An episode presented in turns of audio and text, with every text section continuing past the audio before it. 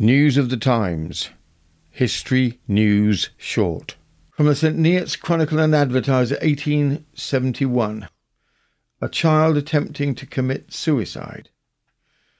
At the Bow Street Police Court in London, Augusta Barrett, aged 13, servant, who had been brought up on a previous occasion and remanded to the House of Detention on the charge of attempting to commit suicide off Westminster Bridge, was again brought up before the magistrate.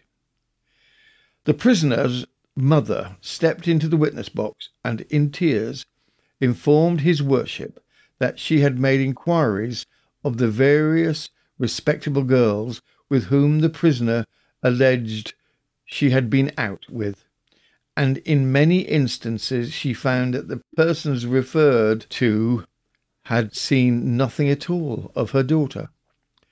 The mother was obliged to beat her to try and make her stay home. From the magistrate to the prisoner, 13 year old Augusta, What have you got to say about it? Augusta's response, I'm very sorry for having attempted to commit such a crime. My mother said she would beat me. The magistrate, and did quite right in beating you. The mother, I do not know what to do with her, sir. I have to work hard with my needle to support myself. I can't look after her more than I do. The magistrate. Have you ever sent her to school? The mother.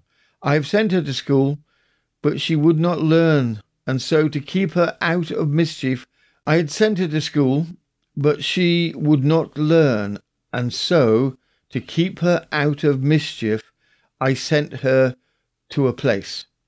She has had ever encouragement, but made bad use of the pence given to her. She stays out till one o'clock at night with bad boys and girls.